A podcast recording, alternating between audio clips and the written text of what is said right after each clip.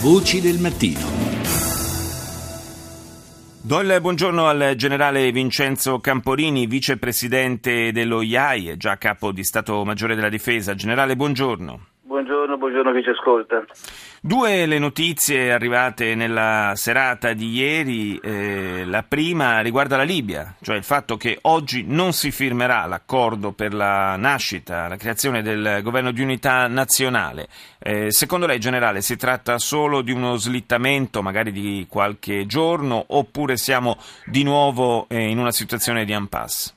Ma io tendo ad essere abbastanza pessimista, nel senso che la situazione in Libia eh, è una situazione caratterizzata dalla presenza non solo di due attori, Tobruk e Tripoli, ma da una miriade di altri attori che non riconoscono neanche l'autorità di queste due. Eh, abbiamo visto dichiarazioni di, dei capi di misurata in queste ore che sono eh, sicuramente antitetiche rispetto a, a, a quanto eh, agli accordi presi, presi a Roma, peraltro accordi presi senza la presenza dei libici, credo che questo abbia molto irritato eh, le, le, le, le autorità libiche che si sono sentite in qualche modo forzate eh, senza poter dire la loro. Eh, bisogna tenere conto anche di questi fattori psicologici per un uh, teatro come quello libico e nell'attuale situazione io temo che non ci sia un grosso interesse da parte di tutti gli attori perché la Banca Centrale Libica eh, fornisce eh, fondi e quattrini a tutti quanti senza fare distinzioni, per cui non c'è nessun interesse da parte delle singole fazioni a cedere parte del loro potere. E questi soldi però dove li prende? Da dove arrivano?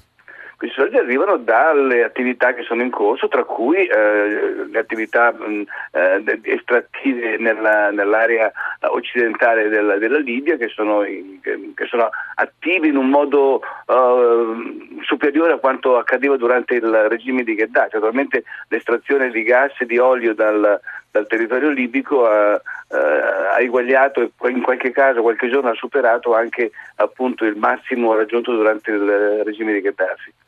L'altra notizia delle ultime ore, possiamo dire, quella eh, annunciata dal Presidente del Consiglio Renzi dell'invio di alcune centinaia eh, di militari italiani, 450 dovrebbero essere per l'esattezza, eh, in Iraq per eh, eh, garantire la sicurezza durante i lavori eh, di ehm, risistemazione della fondamentale, strategica diga che sorge vicino a Mosul. è ovvio che non possa non suscitare preoccupazione preoccupazione una missione di questo tipo, visto che qua non si tratta più di addestramento eh, dietro, diciamo, eh, le, nelle, nelle, zone di retroguardia rispetto al fronte, ma qua siamo proprio a un passo dalle truppe dell'ISIS. Sì, eh, io ho preso la notizia guardando la televisione, quindi non ho altri elementi per per esprimere un giudizio. Uh, una cosa da sottolineare sono le condizioni di questa diga. Questa diga è una diga uh, lunga circa 3 km, eh, costruita in terra, mh, una costruzione avvenuta durante il regime di, di Saddam, eh, come ce ne sono tante altre nel mondo. Uh, ha un grandissimo invaso con una quantità d'acqua veramente impressionante, ho letto di uh, 11, eh, 11 km cubi di acqua, non so se questo sia, sia, sia un, un, dato, un, dato, corretto.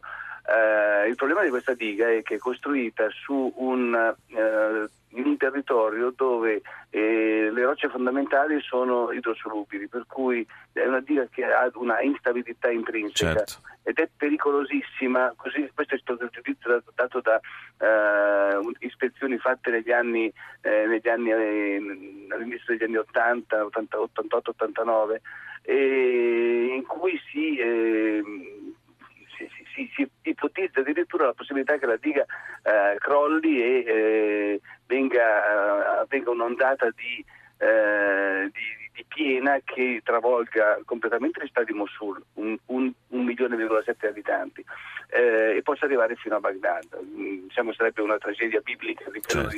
di, di, di, uh, diluvio universale.